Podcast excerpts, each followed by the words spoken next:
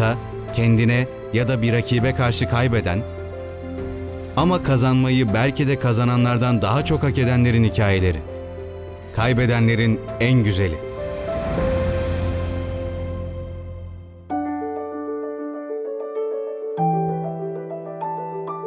Merhaba kaybedenler. Ben Burak Akçay. Tom ve Jerry'de Tom'u destekleyenlerin programı Kaybedenlerin en güzeline hoş geldiniz. Bugünkü programımızda ışığı tarih boyunca eylemlerini Tanrı'yı ortak eden ve onlarla savaşanların üzerine tutacağız. Lafı fazla uzatmadan sizi 1500'lerin İtalya'sına götürmek istiyorum. 1548 yılında İtalya'nın Nola kasabasında soylu bir ailenin çocuğu olarak dünyaya geliyor Filipe Bruno. Daha 11 yaşındayken mantık ve diyalektik öğrenimine başlıyor. Gençliğinde eğitimini tamamlamak için Napoli'ye gidiyor. Dominikan tarikatına katıldığında Filippo adını Giordano olarak değiştiriyor. 1572 yılında ise bir rahip oluyor. Fakat okumaya inanılmaz meraklı Bruno. Okuduğu kitapların birinde Tanrı'nın sadece bu dünyayı yaratacak kadar küçük olamayacağı, dolayısıyla başka güneşlerin, yıldızların ve dünyaların da olabileceği yazıyor. Kopernik'in her şeyin merkezi dünya değil güneştir görüşüyle tanışması ve hemen sahiplenmesi de bu şekilde oluyor. Kopernik sisteminin detaylarına daldıkça tarikat mensubu bir kişi olmaktan sıyrılıyor Bruno ve Hristiyan inancıyla arasındaki bütün bağları kopartıyor. Hristiyan inancına karşı olan teoriler hakkında konuşması ve Hristiyan ilahiyatını bırakıp felsefi konulara önem vermesinden dolayı Katolik kilisesine bağlı bir mahkeme sistemi olan Engizisyon'un dikkatini çekiyor. Avrupa'da o zaman Engizisyon var. Ee, Engizisyon'un tek amacı da bu tarz kiliseye karşı söylemlerde bulunanları tespit etmek. İşte bu Engizisyon e, yazılarını 1576 yılında keşfediyor Bruno'nun ve kiliseye karşı bir sistem içinde yer aldığından din sapkınlığıyla suçluyor kendisini. Tünelin ucu bomboş bir yere çıkıyor diye düşünen Bruno bu sebeple Napoli'den kaçmak zorunda kalıyor. Engizisyon baskısından kurtulmak ve fikirlerini daha rahat yayabilmek için Roma'ya ve ardından Kuzey İtalya'ya gidiyor.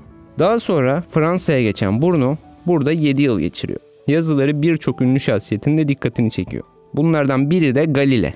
1583-85 yılları arasında Londra'ya yerleşip Polonyalı matematikçi ve filozof Kopernik'in gün merkezlilik teorisini savunan birçok kitap yazıyor Bruno. Öte yandan güneş sisteminin evreni dolduran güneş sistemlerinden biri olduğunu doğruluyor. Yıldızların uzak güneşler olduğunu ve etrafında dönen gezegenler olduğunu söyleyerek çoklu evren teorisini savunuyor. Hatta evrenin merkezi olmadığını vurgulayarak sonsuz evren teorisini de savunuyor. Fakat sivri ve dönemin ötesindeki fikirleri nedeniyle hiçbir yerde kalıcı olamıyor. Önce Oxford Üniversitesi'ndeki akademisyenler ile tezi yüzünden tartışıp Fransa'ya geri geliyor. Sonrasında ise Almanya'ya ve en sonunda da bir arkadaşın ön ayak olmasıyla Venedik'e dönüyor. Ama gel gelelim hain çıkıyor bu arkadaş. Bruno'ya ihanet edip kendisini Engizisyon yetkililerine şikayet ediyor. Bu noktada araya bir de dedikodu sıkıştıralım. Seviyoruz malum. İddialara göre Bruno evli bir kadına aşıktı ve Engizisyon riskine rağmen aşkı yüzünden İtalya'ya dönmüştü. Bir süre sonra kadının kocası bu durumdan haberdar oldu ve yakalanması için var gücüyle savaştı. Bruno'nun yakalanmasını sağlayan kişi ise en yakın arkadaşlarından biri olan Mocenigo'ydu. Neyse, Müge modundan çıkıp asıl konumuza geri dönelim. Engizisyon yetkilileri tarafından hemen tutuklanıyor Bruno. Ardından Roma'ya gönderiliyor ve yargılama süreci 7 yıldan fazla sürüyor. Bu 7 yıl tabi hapiste boncuktan kuş yaparak türkü söyleyerek geçmiyor Bruno için. Türlü işkencelere maruz kalıyor.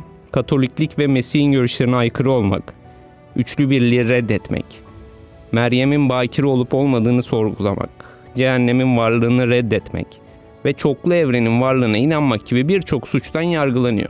Düşüncelerinden vazgeçmesi ve sonsuz evren görüşünün din sapkınlığı olduğunu kabul etmesi durumunda kilise tarafından affedileceği söyleniyor kendisine. Fakat o şöyle diyor mahkemede. Ne gördüğüm hakikati gizlemekten hoşlanırım ne de bunu açıkça ifade etmekten korkarım. Aydınlık ve karanlık arasındaki, bilim ve cehalet arasındaki savaş her yerde katıldım. Bundan dolayı her yerde zorlukla karşılaştım. Ve cehaletin babaları olan resmi akademisyenlerin yanı sıra kalın kafalı çoğunluğun öfkesinde bir hedef olarak yaşadım. Evet, gördüğü bütün işkencelere rağmen görüşlerinden taviz vermeyen Bruno, beklenildiği gibi ölüme mahkum ediliyor. İdam kararını açıklayan yargıca dönüyor ve şöyle diyor. Ölümümü bildirirken siz benden daha çok korkuyorsunuz. 1600 yılının Şubat ayında Campo dei Fiori meydanına getiriliyor Bruno. Önce bir daha konuşmasın, insanların zihnini zehirleyemesin Bir daha kimse böyle bir şeye cesaret edemesin diye dilini kazığa çakıyorlar. Sonra da odunları diziyorlar etrafına. Ve diri diri yakıyorlar. Şimdi tam bu noktada size bir soru sormak istiyorum. Bruno'yu mu daha çok tanıyorsunuz ya da duydunuz yoksa Galilei mi? Eminim ki birçoğunuz Galile cevabını verecektir. Ben bile bu bölüm için araştırma yaparken e, Bruno için bir metin ya da kitaplarda bir bölüm, bir paragraf bulduysam internette Galile için en az 5 katı buldum. O zaman gelin bir de Galile'nin hikayesine kısaca bakalım. Fazla detaya girip uzatmak istemiyorum. Benzer süreçler yaşayan iki kişi. Bruno da aynı Galile gibi kendisiyle Venedik'te tanışmış zaten ve onun görüşlerini benimsemiş. Aynı teorileri savunuyorlar hemen hemen. 22 Haziran 1623'te daha önce Bruno'ya da sunulan ve onun kabul etmediği teklif Galile'ye de sunuluyor. Yani e, o da Engizisyon'un dikkatini çekmiş ve sivrilmiş. O da aynı şekilde yargılanıyor. Diyorlar ki hata yaptım de kurtul. Bruno'nun cevabından biraz önce bahsetmiştik. Görüşlerini reddetmektense diri diri yanmayı tercih etmişti. Galile'nin bu teklife cevabı ise şöyle oluyor. Siz muhterem kardinaller ve inançlı tüm Hristiyanların hakkımdaki haklı şüphelerini gidermek için geçmişteki tüm yanlış ve aykırı düşüncelerimden dolayı kendimi lanetliyor, bundan böyle kutsal öğretiye aykırı hiçbir fikir taşımayacağıma dair huzurlarınızda diz çöküp önümdeki kutsal kitaba el basarak tüm kalbimle yemin ediyorum. Kutsal kilise tarafından verilen hukuk, hüküm çerçevesinde söz konusu yanlış doktrini her ne suretle olursa olsun yazılı ya da sözlü olarak savunmayacağıma, benimsemeyeceğime ve öğretmeyeceğime, şahsımla ilgili benzer şüphelere yol açabilecek hiçbir iddiada bulunmayacağıma yemin ediyorum. Bu reddediş üzerine hayatının kalan günlerini bir meydanda yanarak değil, Floransa yakınlarındaki villasında bugün ev hapsi diye adlandırabileceğimiz koşullar altında geçiriyor Galile. Bir süre sonra kör oluyor, kendi evinde yaşlıktan ölüyor, eceliyle ölüyor. Mahkemeden çıkarken gökyüzüne bakarak mırıldandığı iddia edilen yine de dönüyor. Sözleri hiçbir şey ifade etmez bana göre. Tarihe büyük bir bilim adamı olarak geçmiştir belki. Fakat asla bir burnu olamamıştır. Bu olaylardan yıllar sonra ise pos bıyıklı bir adam çıkıyor ve şöyle diyor. Tanrı öldü. Nasıl yani? Çoğunuzun bildiği üzere bu sözü söyleyen adam Friedrich Nietzsche'den başkası değil. Peki kim öldürdü bu tanrıyı yahu? Nietzsche tanrı kavramından bahsederken çoğunlukla insanı nihilizme götüren tanrıları kastediyor. Hristiyan inancındaki tanrıya da atıfta bulunuyor. Ona göre bu tanrı insanı yeryüzüne acı çekmesi için yollamış. Emredici, birçok buyruk ve yasağı var ve hayatı katlanabilir kılıyor. İşte Nietzsche buna karşı çıkıyordu. Çünkü ona göre gerçekleşmeyecek vaatler veren din insanı sadece çileciliğe itiyordu. Bu da insanın özgür doğasına aykırıydı. Nietzsche'ye göre adaletsizlik, çatışma ve acılar iyi bir tanrıya mal edilemezdi. Dünyada büyük adaletsizlikler, çatışmalar ve acılar vardı. Madem öyle mükemmellikten yoksun bu tanrının ölümü de kaçınılmazdı. Aksi halde onun hayalindeki üst insana ulaşmak nasıl mümkün olacaktı? Nietzsche Tanrı öldü derken aslında Tanrı yok demiyordu. Tanrı'ya inanmıyorum da demiyordu. Aksine Tanrı öldü diyordu. Çağa ve kendi özüne bakarak o anki gerçekliği tespit ettiğini düşünüyordu. Dini olan en büyük eleştirisi ahlak yönündeydi Nietzsche'nin. Hristiyanlığa karşı büyük bir kim besliyordu o kesin. Ona göre ilk ve son Hristiyan çarmıhta ölmüştü ve Hristiyanlık bilim düşmanıydı. Bunu Deccal isimli kitabında şu şekilde ifade ediyordu. Ki kendisi de sonradan din çevrelerince bir Deccal olarak ilan edilmiştir. Hristiyanlık gibi gerçeklikle ilişkisi olmayan, gerçeklik gelir gelmez uzaklaşmak zorunda olan bir din doğal olarak dünya hikmetinin yani bilimin düşmanı olacaktır. Yahudiliğin de Hristiyanlık gibi insanın önüne engeller koyan bir din olduğunu düşünüyordu Nietzsche. Yahudi düşmanlığının ardında onu Mecnun'a çeviren Lou Salom'un Yahudi oluşunun da etkisi var mıydı bilemiyoruz tabi. Ek olarak hayatı üzerindeki gölgesini hiç eksik etmeyen kız kardeşi Elizabeth'in de bir Yahudi karşıtı olduğunu ekleyebiliriz. Aynı Deccal kitabında Nietzsche tepkisinin tek başına Tanrı'ya ve dini olmadığını şu şekilde aktarıyordu. Bizi farklı kılan şey tarihte, doğada veya doğanın arkasında hiçbir tanrıyı tanımamamız değildir. Bizi farklı kılan tanrı diye hürmet edileni tanrıya benzer bulmamamızdır. Nietzsche'ye göre bir tanrı imajı vardı ve bu imaj en mükemmel, en kusursuz olandı. Onun savaşı içinde dogma bulunan nihilizmi işaret eden dinlerdi. E peki kim öldürdü bu tanrıyı? O konuda da şöyle diyor Nietzsche. Onu biz öldürdük. Sizlerle ben. Onun katiliyiz hepimiz. Ama bunu nasıl yaptık? Denizi kim içebilir? Bütün çevreyi silmemiz için bize bu süngeri kim verdi? Onu güneşin zincirlerinden kurtarırken ne yaptık biz yeryüzünde? Nereye gidiyor şimdi bu dünya? Biz nereye gidiyoruz? Bütün güneşlerden uzağa mı? Sürekli boş yere, geriye, öne, arkaya, yana bütün yönlere atılıp durmuyor muyuz? Üst alt kaldı mı ki? Sanki sonsuz bir içte yolumuzu yitirmiyor muyuz? Boş uzayın soluğunu duymuyor muyuz? Hava giderek soğumuyor mu? Giderek daha çok, daha çok gece gelmiyor mu? Öğleden önce fenerleri yakmak gerekmiyor mu? Tanrı'yı gömen mezar kazıcıların çığlıklarından başka bir ses duyuyor muyuz? Tanrı'nın çürümesinden başka bir koku duyuyor muyuz? Tanrı öldü. Tanrı öldü. Onu öldüren biziz. Bütün katillerin katili olan biz nasıl avunacağız? Evet, tüm insanlar ile bir olup Tanrı'yı öldürüyordun içe. Ve kurtuluş reçetesinde hemen orada sunuyordu insanlara. Şöyle diyordu onlara. Size üst insanı öğretiyorum. İnsan aşılması gereken bir şeydir. Onu aşmak için siz ne yaptınız? Şimdiye dek tüm varlıklar kendilerinden üstün bir şey yarattılar.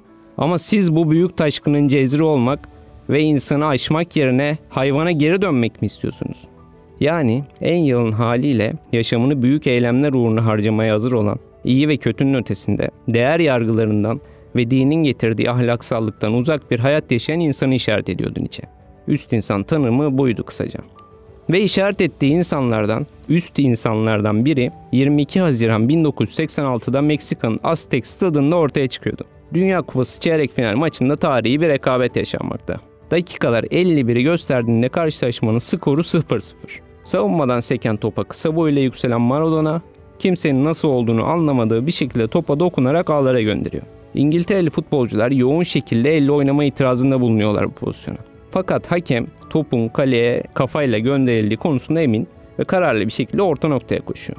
İngilterelilerin itirazlarını hiç umursamıyor. Pozisyona uzun süre itiraz ediyor e, İngiltereli futbolcular ve bu pozisyonun etkisinden çıkmayan İngiltere savunması Maradona'ya 4 dakika sonra harika bir gol fırsatı daha sunuyor. Savunmayı ipe dizen Maradona 100 yılın golü denilecek harika bir gol atıyor. İlginç şekilde bu maçta atılan iki golle daha sonra büyük anlamlar yüklenip isim verilmiştir. İkinci gole 100 yılın golü denilmişti belki ama ilk gol onu gölgede bıraktı ve ikonik bir şeye dönüştü zamanla. Daha sonra golü elle mi attın soruları bir bomba gibi yağıyor Maradona'nın üstüne. Ve o da o benim değil Tanrı'nın eliydi diyerek cevap veriyor. Bu olayı birçoğunuz özellikle de futbolla aşırı neşir olanlar illaki bilecektir. Fakat olayın arka planını ve Maradona'yı bu cevabı vermeye götüren süreci çoğu kişi bilmez. 1833 yılında Patagonya'nın biraz doğusunda bulunan Malvinas adalarında büyük gemilerinden inen silahlı İngilizler orada bulunan Arjantinlileri acımasızca öldürmeye başlıyorlar. Dünyanın sonu olarak bilinen Patagonya'nın yanı başında bu ıssız adada Arjantinlilerin yardım çığlıklarını duyan kimse olmuyor.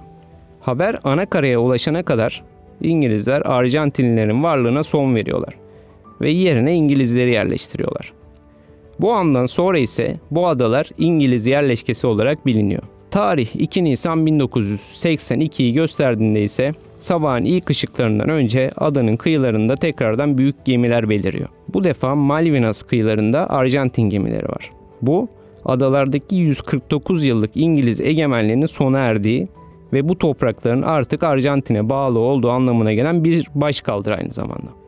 İngiltere ve Arjantin arasındaki Falkland Savaşı da böylece başlamış oluyor. Savaşın başlarında Arjantin üstün durumda. Adalara yakınlıklarından da kaynaklı avantajlarını iyi kullanıyorlar ve yaklaşmakta olan İngiliz gemilerini Fransız füzeleriyle vuruyorlar. Fakat bir süre sonra emperyalist güçler İngiltere'nin etrafında birleşiyor. Amerika ve Fransa lojistik destek ve ikmal olanağı sağlıyorlar. Ee, Birleşmiş Milletler, Avrupa Birliği, Birleşik Krallığın yanında olduklarını belirten açıklamalar yapıyorlar. Arjantin'e ise ambargolar yağmaya başlıyor sürekli ve savaşın seyri bir anda değişiyor. Son olarak Fransızlar Arjantin'e sattıkları füzelerin kodlarını İngilizlerle paylaşıp olaya noktayı koyuyorlar. İşte bu son ihanetle birlikte savaş başladıktan 6 hafta sonra Arjantin teslim bayrağını dalgalandırmak zorunda kalıyor. Savaşta İngilizler 260, Arjantinliler ise 649 kayıp veriyor. Yaşamını yitiren 649 Arjantinli askerin bir kısmının cesedine hiçbir zaman ulaşılamıyor. Atlantik'in derin sularında yok olup gidiyorlar. Arjantin bayrağına sarılı halde dönen askerlerin aileleri kendini şanslı sayıyor o yüzden. Çünkü çoğu bulunamamış bile. Ee, işte bu olaydan 4 sene sonra 1986 yılında oynanan bu maç bu yüzden Arjantinli futbolcular ve Maradona için bir maçtan fazlasıydı. Ölen 649 kişinin intikamıydı bu maç. Tanrı'nın eli söylemi de 4 sene önce İngilizlerin savaş sonrası söylediği Tanrı bu savaşta bize yardım elini uzattı. Söylemine bir göndermedir. Öyle ki bu gol ve söylem sonrası Maradona Arjantinlilerin gözünde bir yarı tanrı, Nietzsche'nin tabiriyle bir üst insan konumuna yükselmiştir. Bir kesim Arjantinli tarafından Tanrı'nın Eli Kilisesi adında bir kilise açılmış, Maradona'nın doğum günü olan 30 Ekim Noel, golün yıl dönümü olan 22 Haziran ise kutsal gün olarak kutlanmaya başlamıştır. Aslında büyük resme bakıldığında Maradona da bir kaybedendir. Dünya futboluna damga vurmuş, Napoli'yi neredeyse tek başına zirveye taşımış. O ikonik maçta da tarihin en güzel gollerinden birini atmıştır. Fakat elle atılan golü ve o goldeki minik hilesi her şeyin önüne geçmiştir. Bugün bile Maradona dendiğinde akla ilk olarak sanırım Tanrı'nın eli gelmektedir herkesin. Fakat olaya tüm bu yaşananlar çerçevesinde baktığımızda bana göre bunların hiçbiri önemli değildi Maradona için. İngiltere'ye her ne şekilde olursa olsun büyük bir darbe vurmuş ve 4 yıl önce ölen 649 vatandaşının intikamını almıştı.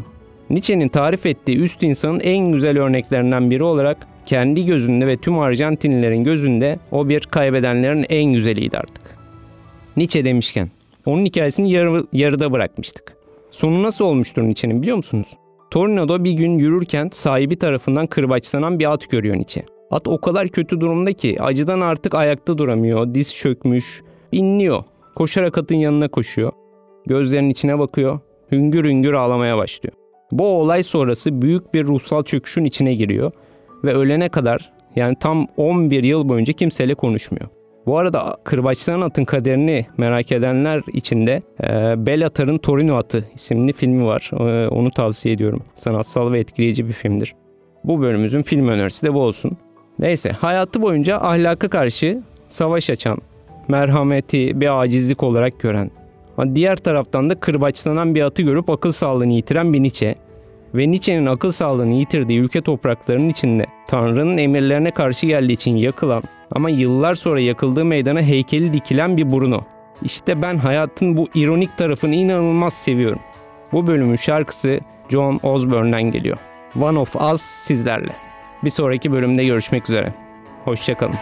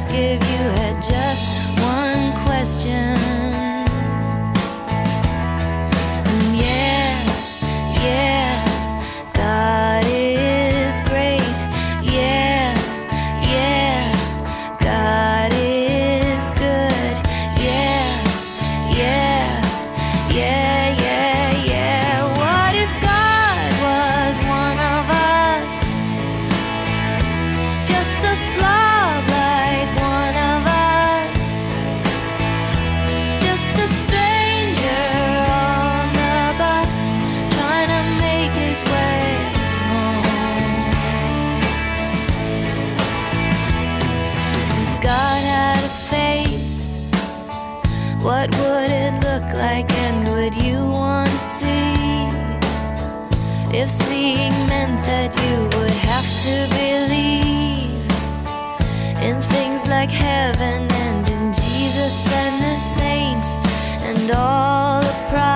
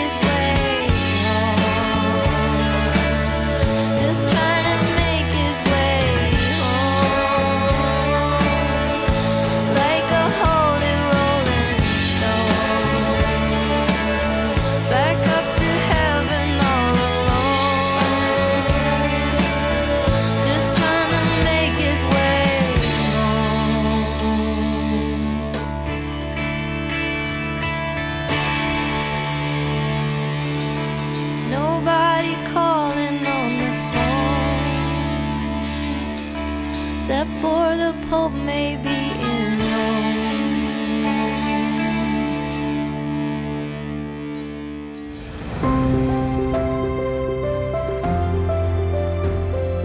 Hayata, kendine ya da bir rakibe karşı kaybeden ama kazanmayı belki de kazananlardan daha çok hak edenlerin hikayeleri. Kaybedenlerin en güzeli.